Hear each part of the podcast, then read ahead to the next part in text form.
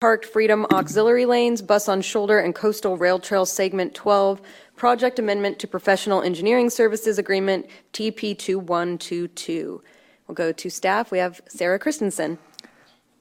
Thank you, Chair Brown. And if it's okay, I would like to give this presentation from where I'm at now. Here? Yes, absolutely. Say put. Okay.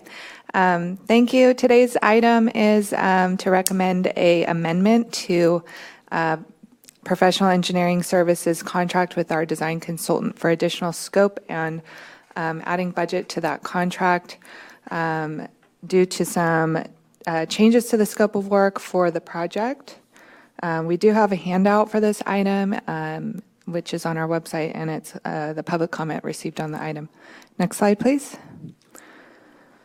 So today, uh, the presentation, here's an agenda. Uh, I'm going to give a real quick update on the project, the status, and where we're at today. Um, Review the proposed changes to the scope of work, a lot of which is focused around the Aptos Creek Bridge um, on the north side of Aptos Village. Um, Review the staff recommendation, and then uh, there will be time for questions and discussion. Next slide, please.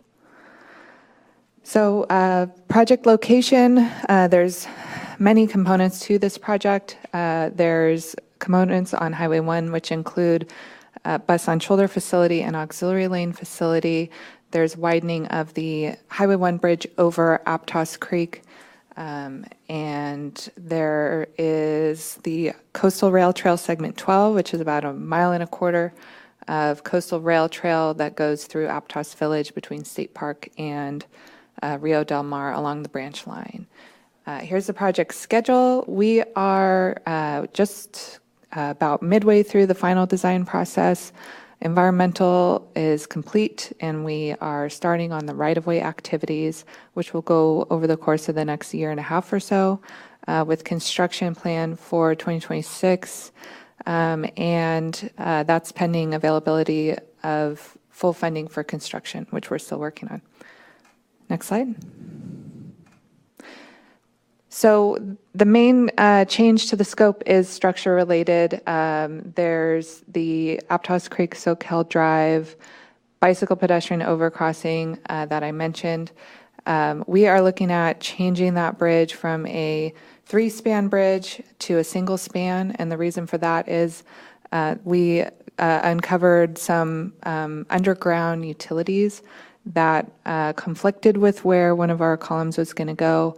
And um, the project development team reviewed and is recommending to go with a single a single span structure to avoid utility re- relocations uh, for various reasons. Um, and then we are gearing up for the next round of uh, applying for Senate Bill 1 funds for the project. Uh, and we need a little bit more grant application support. Uh, and we have an exciting proposal that we uh, have been working on, staff's been working on, which is to extend the bus on shoulder facility, which I'll talk a little bit more about today. Next slide. This is the location of the Coastal Rail Trail Bridge over Aptos Creek and Soquel Drive. Um, you could go next slide. So there's two options. Uh, I mentioned single span. There are pretty limited options when you look at a sing- single span bridge. And um, the tied arch, which is the one on the left, is um, shown as um, obviously a more visual statement than um, the stress ribbon. The stress ribbon bridge is the same type of bridge as the Arana Gulch Bridge. Um, staff prepared a video and sol- is soliciting input on um, what the community prefers between these two options. And I'm just going to go through real quick and show you uh, some of these renderings that our um, consultant has put together. And this is obviously a, an important decision for this community, um, especially those who are in close proximity to this area. Um, this, you know, this is a big opportunity for the community to provide input on what they desire. Um, and I would just like to make it very clear um, going from a multi-span bridge to a single-span bridge, it is more expensive. But between the two bridges, they are um, identical uh, in terms of the, the construction cost, uh, the design cost, and um, the width of the bridge is the same, the railings will be the same. And so really the only thing that we are wanting to, you know, input on is uh, it's really a question of uh, visual, aesthetics. Next slide. So the tied arch bridge, um, the bridge is supported by vertical arches that are about 300 feet long, uh, with cables that uh, come down and support the deck. And this bridge, um, at its highest point, is about 50 feet tall. So it's obviously going to be a big visual statement. Next slide. Uh, just want to show a couple angles. This is, you know, if you're walking across, this is what it would look like. Next slide.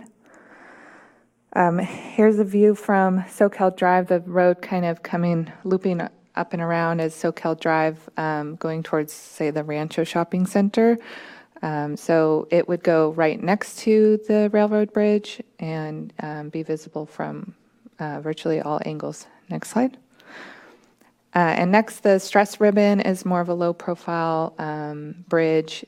Uh, the type of bridge is um, it's like a cables that are strung across the the creek, and then the deck is resting on top of those cables.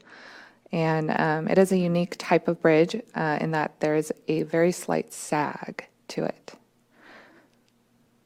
I hate to be out of order and ask a silly question, but that's right at the entrance to Nisene Marks. There's going to be a ton of cycle traffic on that bridge.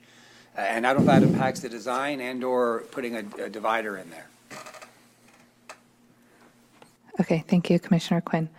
Next slide, please. This is what it would look like um, in terms of width. um, You know, the striping could be obviously a little bit different uh, in the final configuration. Next slide. And um, in comparison to the tied arch bridge, this is much more low profile. Uh, Go to the next slide, please. So we have a QR code here on the screen for those who are joining us virtually, or commissioners, if you want to snap that QR code, it will take you to a survey. We've actually received uh, 750 um, participants already, which is amazing. Um, And we still have the survey open through the end of next week, so February 9th is our deadline to participate. Next slide.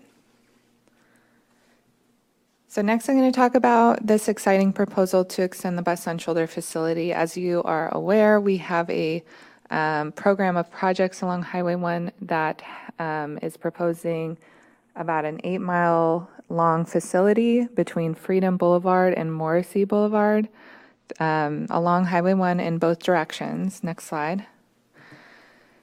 There's a opportunity to potentially add bus on shoulder elements uh, from Freedom Boulevard, which is where our current um, project ends, all the way to the Buena Vista interchange, uh, and it would be in both directions on the outside, similar to um, the configuration that we have. Um, next slide, please. Just want to cover a couple more things. So it would extend our eight mile facility an additional three miles for a total of an 11 mile facility uh, towards the south, towards Watsonville. Um, it would the configuration is a what the community and some commissioners are calling uh, a true bus on shoulder. So it's not the hybrid auxiliary lane bus on shoulder configuration. This would utilize the existing shoulders on the outside, um, and it would require an update to the concept of operations for bus on shoulder. Um, but this could be a really huge benefit to Metro and their cross county routes. And so staff has been very diligently pursuing this proposal. Uh, next slide.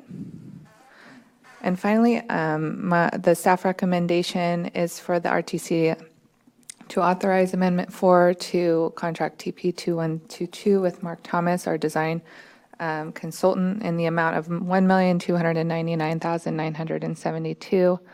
And that would bring the not to exceed total contract value to $13,728,717 for this project. And that concludes my staff report, and we're available for comments and questions. Thank you.